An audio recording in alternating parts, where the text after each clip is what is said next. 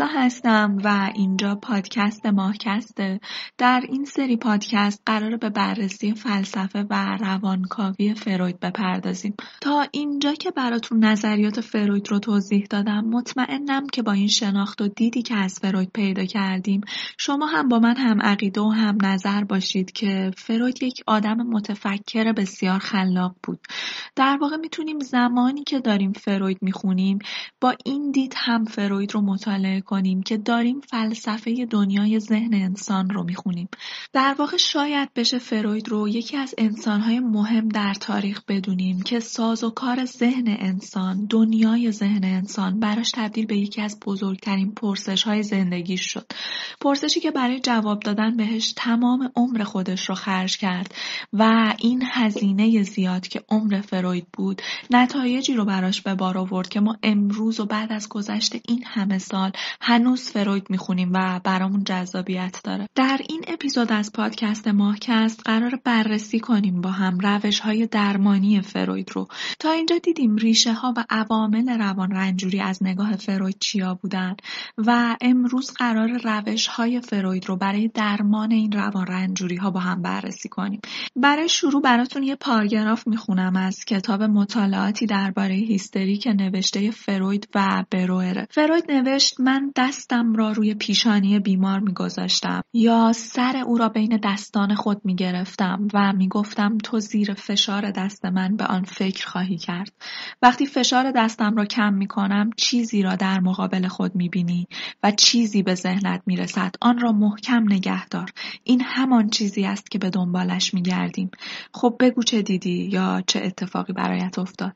فروید در ادامه نوشت اولین بار که از این روش استفاده کردم. از اینکه دیدم نتایج دقیقی را که نیاز داشتم. در اختیارم میگذاشت شگفت زده شدم.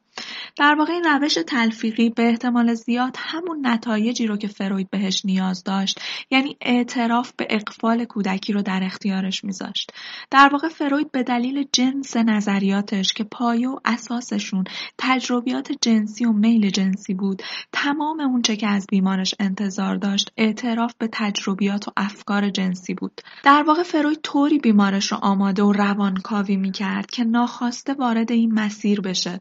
فروید در حالی که از روش تعبیر رویا و هیپنوتیزم استفاده می‌کرد. به بیماران خودش می‌گفت که انتظار داشته باشند که صحنه های تجربیات جنسی دوران کودکی خودشون رو در طول درمان به یاد بیارن.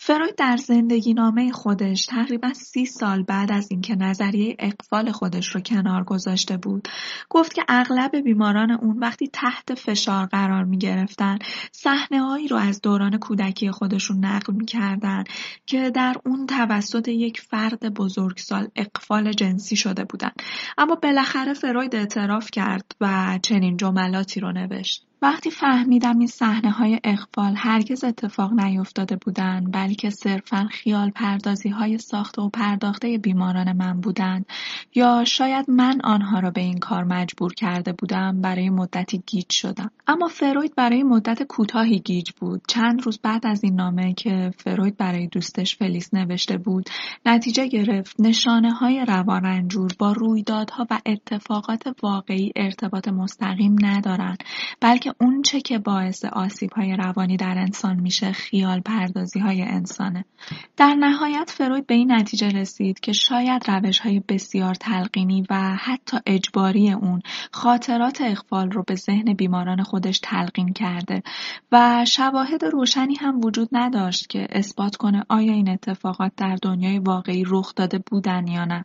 در این نقطه فروید بیشتر از قبل متقاعد شد که نشانه های روان رنجوری به جای موضوعات واقعی به خیال پردازی های دوران کودکی ربط دارن و به همین دلیل کم کم روش درمانی خود در شیوه جدید و اصلاح شده خودش معتقد بود که تمام کاری که روانکاو انجام میده باید در راستای این باشه که تمام ناهوشیار فرد رو به سطح هوشیاری برسونه. در واقع معتقد بود باید تمام نیروهای حبس شده در ناهوشیار رو به طریقی وارد هوشیاری کنیم تا از این طریق خود رو تقویت کنیم. برای این کار هم از دو روش استفاده می کرد. روش تدایی آزاد و تحلیل رویاها. در روش تدایی آزاد بیماران باید هر فکری رو که به ذهنشون می‌رسید هر چقدر هم نامربوط یا نفرت انگیز به زبون می آوردن. هدف از تدایی آزاد دست پیدا کردن و راه پیدا کردن به ناهوشیار بود که توسط روانکاو صورت می گرفت.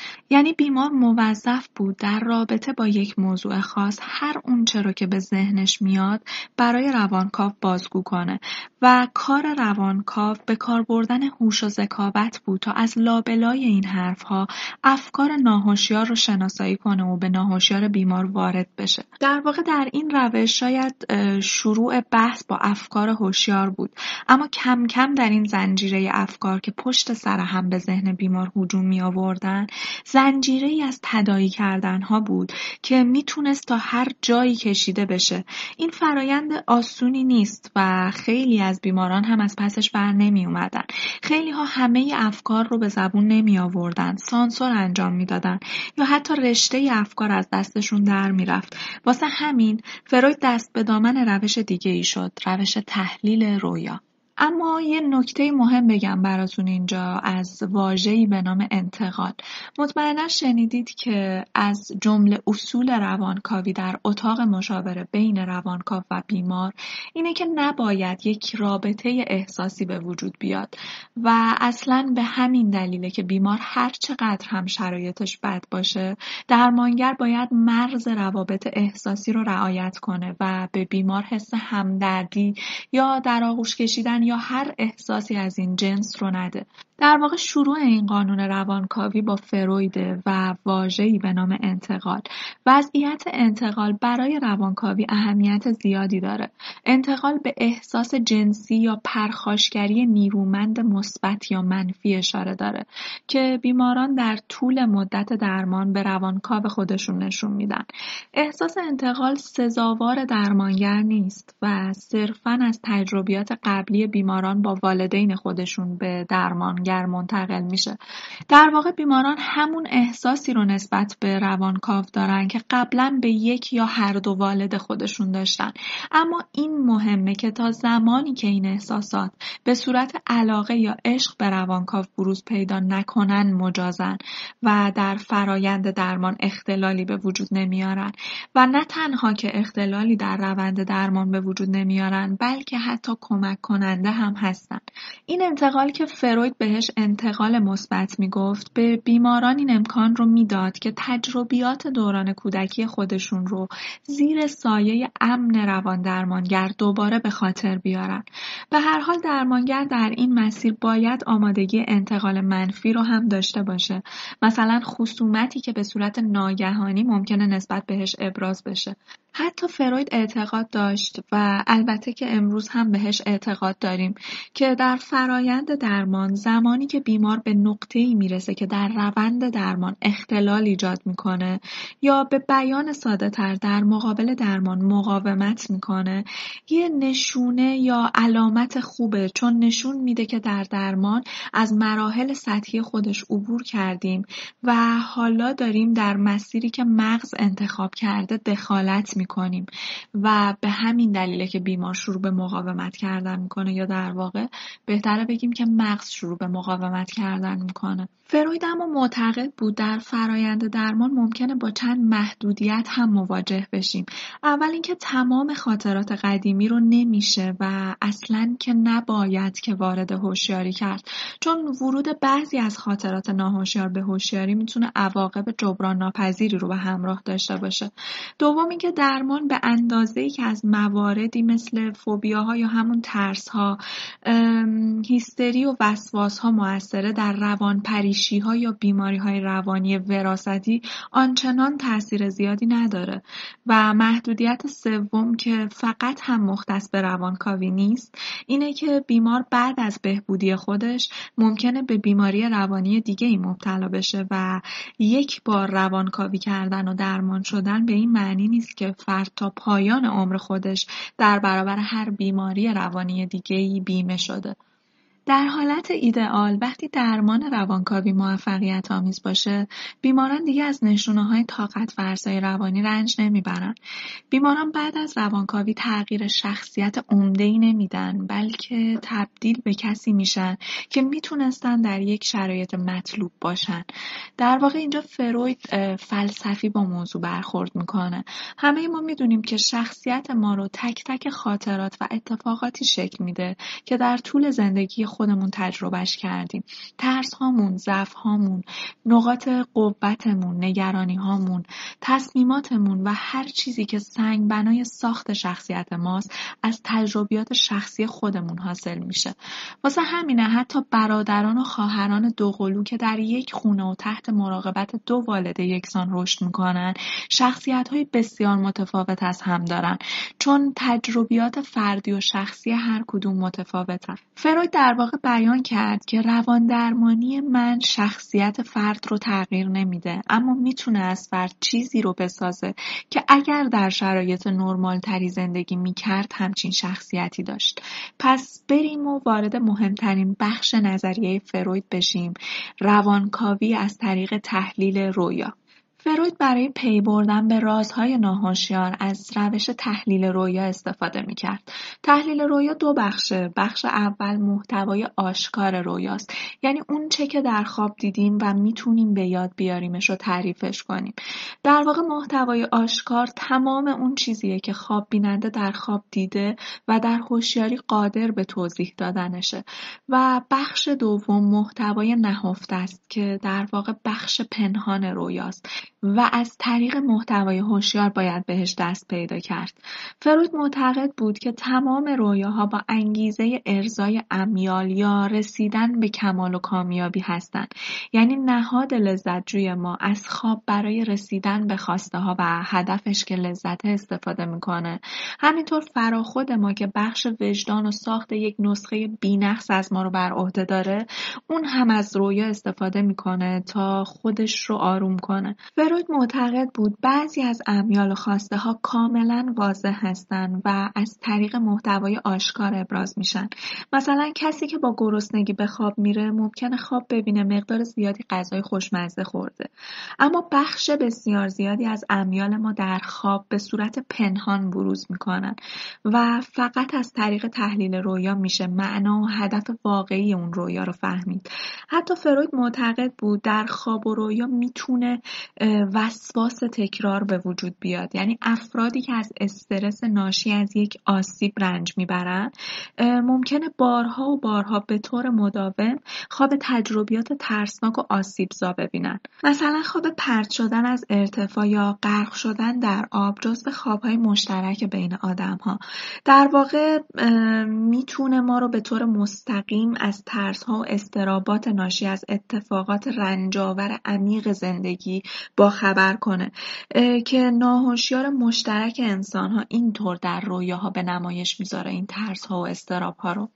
برای این قسمت نیاز به توضیح اضافه ندارم چون می‌دونم اگه الان این اپیزود از فروید رو میشنوید مطمئنا اپیزود اول مربوط به فروید رو هم شنیدید و در اون توضیح دادم ساز و کار دنیای ناهشیار و هوشیار ذهن رو. فروید معتقد بود رویاها در ناهشیار تشکیل میشن ولی مدام سعی می‌کنن که به هوشیاری برسن. برای اینکه اون افکار و رویاهای رنجاوری که در ناهشیار ساخته میشن بتونن به سطح هوشیاری ما برسن باید از چنگ سانسورچی ها فرار کنن. و جالبه که این سانسورچی ها یا نگهبانان در خواب و بیداری گوش به زنگ هستن و این افکار به طور مستقیم نمی‌تونن از این نگهبان ها عبور کنن.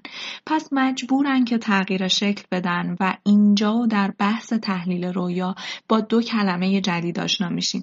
فروید می‌گفت این تغییر شکل افکار یا رویاهای ساخته شده در ناهشیار از دو طریق اتفاق میافته تلخیص و جابجایی تلخیص که همرده واژه خلاصه کردنه به این واقعیت اشاره داره که اون چرا که در رویا به صورت آشکار می‌بینیم محتوایی داره که به اندازه معنا و بخش پنهان اون رویا گسترده نیست که معنیش اینه که رویاها قبل از اینکه در سطح آگاهی ما حاضر بشن و ما اون رویا رو ببینیم خلاصه یا فشرده میشن. جابجایی هم مفهومش قابل حدس دیگه. همون استفاده از نمادها در رویاست. یعنی ما اون واقعیت ناهوشیار رو در رویا نمی‌بینیم بلکه اون واقعیات با نمادها و جایگزینهایی در رویاهامون پدیدار میشن. فروید مثالهایی می‌زنه و میگه درک بعضی از نمادها و واقعیاتشون در ناهوشیار انسان تقریبا ساده و قابل حدسه. مثلا اشیای دراز و کشیده مثل مار یا چاقو می‌تونن نماد آلت تناسلی مردانه باشن و می‌گفت واژن می‌تونه نمادهایی یک جعبه کوچیک صندوق یا تنور در رویا به خودش بگیره. و استراب اختگی که اپیزود قبل به طور کامل توضیحش دادم می‌تونه به صورت رویاهایی مثل کچل شدن از دست دادن دندونها یا هر نوع عمل بریدن در رویا نمایان بشه. برای اونایی که علاقه مندن مطالعه بیشتری در این حوزه داشته باشن. کتاب تعبیر رویای فروید که در فارسی تعبیر خواب ترجمه شده رو توصیه می‌کنم که در این کتاب فروید دیدگاه خودش رو در رابطه با تحلیل رویا و همچنین نمادشناسی های مختلف در رویا شرح داده. این کتاب و هر کتابی مربوط به فروید رو می‌تونید از آرشیو کامل تیم کتاب سوژه تهیه کنید که لینک پیجشون رو در قسمت توضیحات پادکست می‌ذارم براتون. رویاهای عملکرد خیلی جذاب دیگه هم دارن. می‌تونن با مهار کردن یا وارونه کردن احساسات خواب بیننده اونو فریب بدن. مثلا مردی که آرزوی قتل پدرش رو داره شاید خواب ببینه پدرش مرده. اما اون چه که داره تجربه می‌کنه در خواب اینه که نه حس شادی داره از این اتفاق که خب بر اساس اون میل ناهوشیارش باید احساس شادی می‌کرد و نه احساس تاسف و ناراحتی رو در خواب تجربه می‌کنه. در واقع در رویاها احساساتش مهار شدن. به این عمل میگیم مهار شدن. مهار شدن احساسات در رویا. come. احساسات ناخوشایند در رویا می‌تونن به حالت وارونه هم تبدیل بشن. برای مثال خانومی که در سطح ناهوشیار روانیش از مادر خودش متنفره و از نابودی اون استقبال می‌کنه شاید خواب مرگ مادرش رو ببینه ولی شادی و نفرت ناهوشیاری که احساس می‌کنه در رویاش به صورت تأسف و ناراحتی و محبت به مادر ابراز میشه. پس اون با این باور که نفرت عشق و شادی تأسف گول می‌خوره و دچار استراب و رنج نمیشه. بعد از اینکه این فعل و انفعالات اتفاق افتاد یعنی محتوای پنهان یا ناهوشیار در رویامون دچار تغییر شکل شد و احساسات اون رویاها مهار یا وارونه شدن. حالا اون رویا به صورت آشکار نمایان میشه. به طوری که خواب بیننده اون رویا رو تجربه می‌کنه و می‌تونه اون رو به یاد بیاره. فروید میگه محتوای آشکار که معمولا هم با تجربیات هوشیار و نیمه هوشیار روز قبل ارتباط داره. اهمیت روانکاوی زیادی نداره یا اگر هم داشته باشه اون اهمیت بسیار ناچیزه. مثلا ممکنه روز قبل شما یکی دو ساعتی رو توی طبیعت وقت گذرونده باشی و حالا مثلا فردا شبی که داری خوابی می‌بینی خواب در محیط اون طبیعت اتفاق بیفته. چیزی که مهمه توی این خواب محیطی نیست که داری تجربه می‌کنی و اتفاقا با تجربیات یکی دو روز گذشتت هم ارتباط داشته. اون چه که مهمه نمادهاییه که در این خواب وجود داره. اینکه چه اتفاقاتی داره میفته چیا رو میشه تفسیر کرد و از نظر روانکاوی ایناست که اهمیت داره. فروید برای اعمال روش تعبیر رویا روی بیمارانش دو روش رو دنبال می‌کرد. روش اول این بود که از بیمارانش می‌خواست رویای خودشون رو به اضافه تمام افکاری که در حین تعریف اون رویا به ذهنشون می‌رسه براش تعریف کنن. در واقع یه نوع اضافه کردن روش تدایی آزاد بود که ابتدای همین اپیزود توضیحش دادم. اضافه کردن روش تدایی آزاد به خوابی که خواب بیننده داشت نقل می‌کرد. اصل اصلا هم مهم نبود این تدایی ها و افکار اضافی چقدر نامربوط یا غیر منطقی بودن فروید باور داشت که این تدایی ها میل ناهوشیار پنهان درون رویا رو نمایان می‌کنن حالا اگه بیمار اونقدر توانایی نداشت برای تمام تدایی ها و افکار اضافه ذهنش فروید از روش دوم خودش یعنی نمادهای رویا استفاده می‌کرد. همون نمادهایی که مثالش هم زدم براتون مثلا مار رو نماد آلت مردانه می‌دونست. اما در نهایت هدف از هر دو روش یعنی تدائی ها و نمادها ردیابی چگونگی شکلگیری رویا و به عقب رفتن تا خود ناهوشیار و محل شکلگیری و تولد اون رویا بود تا بشه به محتوای پنهان اون رویا دست پیدا کرد. فروید معتقد بود که تعبیر رویا مطمئن ترین روشه برای بررسی فرایندهای ناهوشیار و از اون به عنوان شاهراهی برای آگاهی یافتن از ناهوشیار استفاده می‌کرد. فروید سه نوع رویای استرابی رو معرفی کرد. رویای شرمندگی از برهنه بودن، رویای مرگ فرد عزیزی و رویای رد شدن در امتحان. خواب بیننده در رویای شرمندگی از برهنه بودن از اینکه در مقابل غریبه هایی قرار گرفته که برهنه است یا لباس نامناسبی به تن داره احساس شرمندگی زیاد می‌کنه. منشأ این رویا تجربه کودکی برهنه بودن در حضور بزرگسالانه در تجربه اصلی یعنی تجربه‌ای که کودک از برهنگی در برابر بزرگسالان داشته خود کودک احساس شرمندگی و خجالت نمی‌کنه. ولی بزرگسالان ممکنه سرزنشش کرده باشن یا ابراز ناراحتی کرده باشن. از اینکه کودک برهنه است یا لباس نامناسبی رو در مقابلشون به تن داره. فروید معتقد بود ارزای این میل در رویا اینطور اتفاق میافته. اول اینکه در رویا اون افرادی که تماشاگر برهنگی خواب بیننده هستن سرزنشش نمی‌کنن و اینطوری اون خاطره بد خودش رو پوشش داده. و دوم اینکه برهنه بودن میل به خود ارزایی رو هم ارضا می‌کنه. میلی که معمولا توسط بزرگسالان سرکوب میشه. اما در کودکان به شدت وجود داره. رویاهای مربوط به مرگ یک عزیز هم از کودکی سرچشمه می‌گیرن و در واقع از جنس رویاهای ارزای امیال هستند.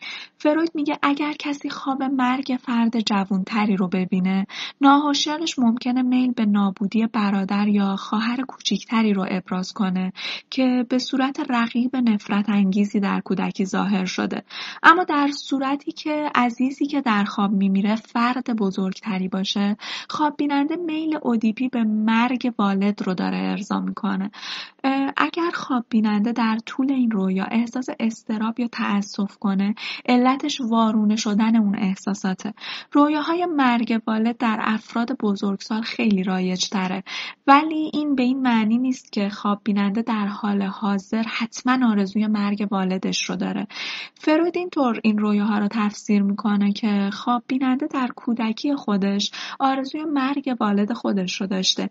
اما این میل برای وارد شدن به هوشیاری تهدید کننده و رنجاور و استراباوره پس به ناهوشیار اون کودک میره و اونجا و در اون گورستان تاریک ذهن دفن میشه و شاید یک روز در بزرگسالی دوباره در رویاها ظاهر بشه. حتی در بزرگسالی دیگه اونقدر این میل و رویا تغییر حالت میده که تا زمانی که در خواب فرد حس تأسف رو تجربه نکنه.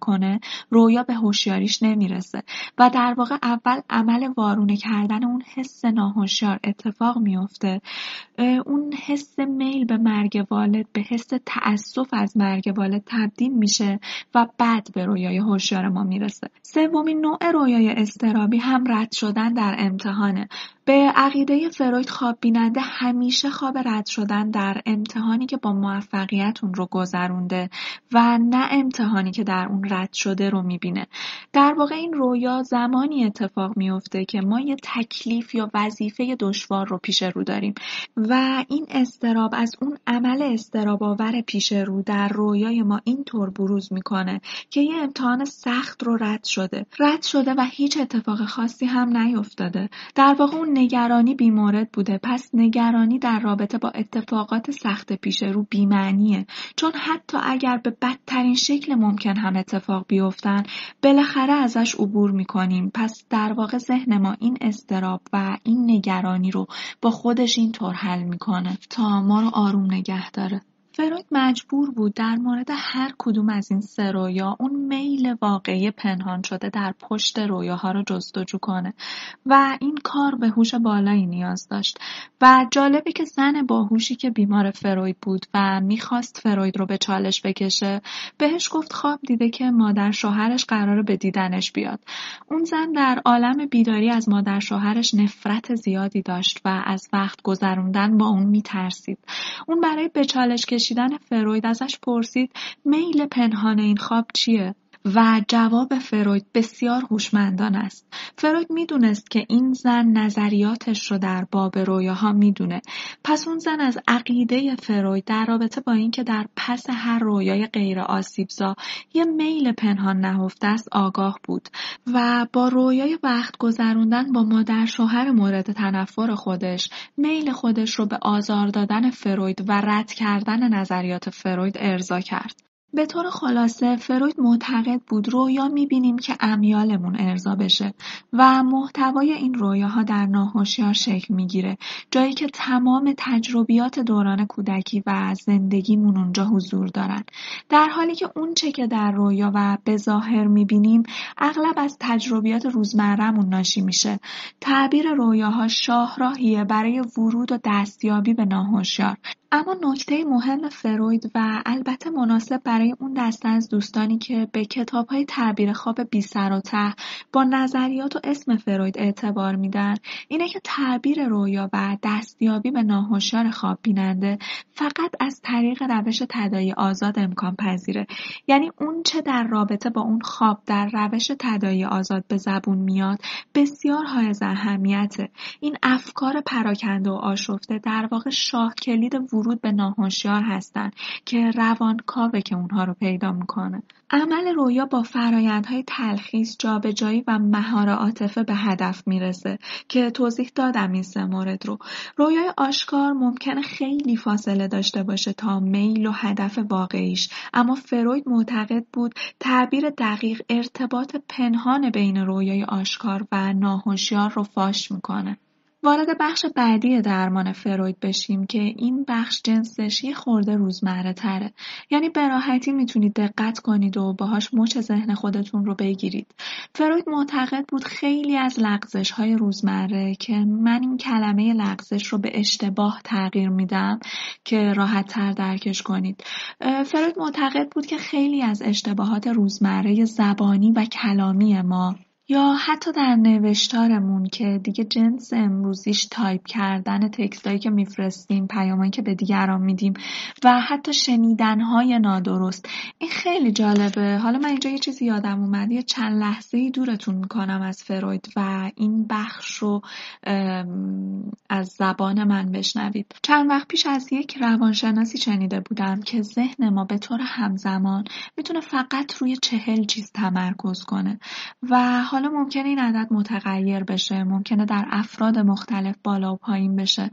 ممکنه حتی عددی که من گفتم محصول یک شنیدن نادرست از سمت من باشه. اما به هر حال قطعا عددی وجود داره که اگر فرض کنیم اون عدد چهل باشه اتفاقات عجیبی رو رقم می‌زنه.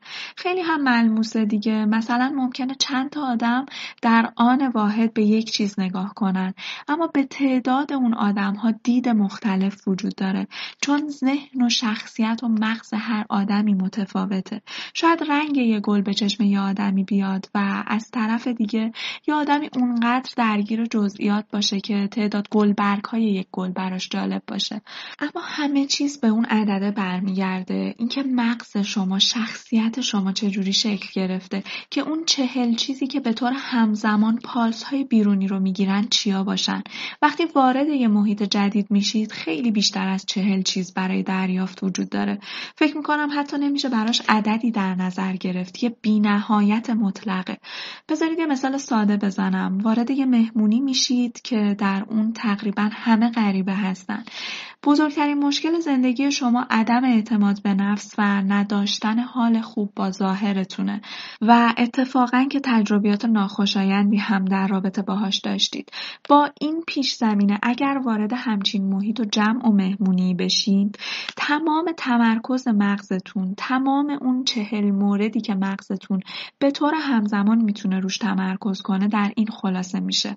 دارن راجع به هم چی میگن؟ لباسم خوب نیست ظاهرم خوب نیست. اون بد نگام کرد. اون فلان حرف و زد. اون به بغل دستیش راجع به ظاهر من یه چیزی گفت.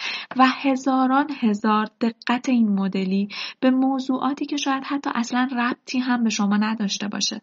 ذهن شما شخصیت شما مغز شما اینطور شکل گرفته که رو این موضوعات تمرکز کنه. نگاه شما اینه دریافت شما اینه.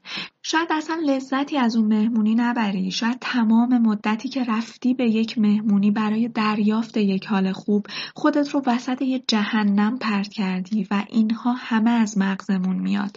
باز تاکید می‌کنم چیزی دست من و شما نیست. اگر منی وجود داشته باشه اون من مغزه که افکار ما رو می‌سازه. خودش تصمیم می‌گیره چه فکری رو به هوشیاری برسونه چه فکری به سطح هوشیاری ما نرسه. انگار یه ماشینه یه ربات تو مغزمونه که ما رو کنترل می‌کنه. اینو توضیح دادم که دوباره برگردیم به فروید که وقتی فروید میگه ممکنه ما اشتباهات شنیداری داشته باشیم یعنی طرف مقابل ما ممکنه حرف دیگه ای زده باشه ولی ما اون حرف رو اونطور که خودمون می‌خوایم اونطور که مغزمون منتظر شنیدن اون حرفه میشنویم. نه که کلمات اشتباه بشن که میشن که اتفاقا منظور فروید هم همین بود. مغز این قابلیت رو داره که کلمات رو اشتباه بشنوه. اما ساده ترینش اینه حرفی رو که زده شده اونطور که خودمون می‌خوایم برداشت می‌کنیم. و جمله کاملا درستش اینه که حرفی که زده شده رو اونطور که خودمون می‌خوایم و براش آماده شدیم میشنویم. نمونه های دیگه ای از لغزش های فرویدی این مثال هاست. اینکه ناخواست اشیا رو سر جاشون نمی‌ذاریم. اسمها رو فراموش می‌کنیم. شخصی رو با اسم شخص دیگه ای خطاب می‌کنیم که بسیار اتفاق میفته واسه هممون. به اینا از این به بعد دقت کنید. چرا؟ یه چرا پشت این اشتباهات بذارید و عمیقا بهشون فکر کنید. فروید میگه این اشتباهات تصادفی نیستن بلکه از ناهوشیار ما خبر میدن. فروید خودش عنوان عملکرد نادرست رو به این اتفاق داد.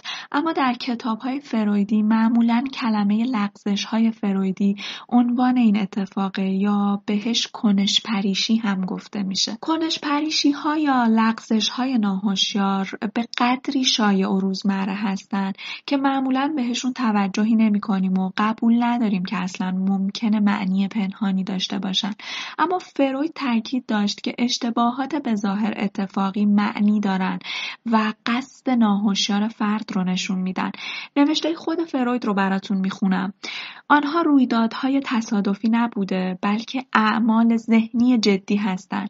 در واقع منظورش این بود یک عمل از ناهوشیار و به طور همزمان عمل دیگه ای از نیمه هوشیار ما نشأت می‌گیره و این دو در هم تداخل ایجاد می‌کنن پس لغزش های ناهوشیار چون محصول مشترک ناهوشیار و نیمه هوشیار هستند به رویاها شباهت دارن یعنی عمل کرد اینطوریه که قصدی که ناهوشیار شده در قصد نیمه هوشیار ما تداخل ایجاد می‌کنه و جایگزین اون میشه. اتفاقا اینکه آدم ها مقاومت نشون میدن در برابر این موضوع و پذیرشش رو فروید دلیلی می‌دونه بر صحت این موضوع. وقتی همچین استدلال ملموسی رو انکار می‌کنی یعنی ذهنت داره درست کار می‌کنه. یعنی همچنان داره تلاش می‌کنه که اون چه که ناهوشیاره رو ناهوشیار نگه داره و نمیپذیره اینکه ناهوشیار به سطح هوشیاری رسیده. یه کتاب دیگه بهتون معرفی کنم کتاب اشتباهات لوپی که به همین لغزش ها می‌پردازه. و این کتاب رو هم تیم کتاب سوژه موجود داره. می‌تونید اگر علاقه من هستید اطلاعات کامل تری داشته باشید در این رابطه تهیه کنید کتاب رو. برای پایان این بحث یه خاطره از خاطرات خود فروید براتون بگم که این خاطره در کتاب آسیب شناسی زندگی روزمره نوشته شده. یک روز فروید بعد از نگرانی در رابطه با مسائل مالی در فروشگاه توتونی که هر روز برای خرید سیگار به اونجا می‌رفت گشت می‌زد. اون در این روز به خصوص که نگرانی های مالی داشت مقدار سیگارهای معمول خودش رو بر میداره و بدون اینکه حواسش باشه بدون پرداخت پول اون فروشگاه رو ترک می‌کنه. من و شما ممکنه هزاران هزار اتفاق مشابه این در شرایط و با موضوعات مختلف برامون پیش بیاد و به سادگی ازش عبور کنیم. اما فروید چون فروید بود این فراموشکاری خودش رو به افکار اون روزش و نگرانیهاش در رابطه با مسائل مالی ربط داد. در تمام لغزش های فرویدی مقاصد ناهوشیار جایگزین مقاصد ضعیفتر نیمه هوشیار میشن و به این ترتیب مقصود واقعی خودشون رو بهمون نشون میدن. و اینجا پایان اپیزود مربوط به روش های درمانی فرویده حتما دعوتتون می‌کنم به خوندن کتاب های خود فروید. اطلاعات جامعتر و کاربردی تری بهتون میده. من فقط سعی می‌کنم کلیتی رو بگم و علاقه مندتون کنم به این مباحث. امیدوارم که موفق بوده باشم امیدوارم تونسته باشم جوری این مفاهیم رو ارائه بدم که حداقل بعد از تموم شدن هر کدوم از این اپیزودها حتی شده دیدگاهی کوچیک رو به جهان بینیتون اضافه کرده باشم. ممنونم از همراهیتون. ماهکست رو می‌تونید در Castbox شنوتو ناملیک و همه app های پادکست خوان دنبال کنید و می‌دونید که گوش دادن به ماهکست کاملا رایگان و برای بالا بردن سطح آگاهیه. اما اگر دوست دارید در این مسیر همراه و حامی من باشید لینک حامی باش رو در قسمت توضیحات پادکست گذاشتم براتون. می‌تونه حداقل ترین حمایت ممکن باشه اما برای من دلگرمی بزرگیه که حامیانی دارم که همراه هم هستن. ممنون که تا پایان همراه هم بودید. خوب باشید و تا به زودی. بدید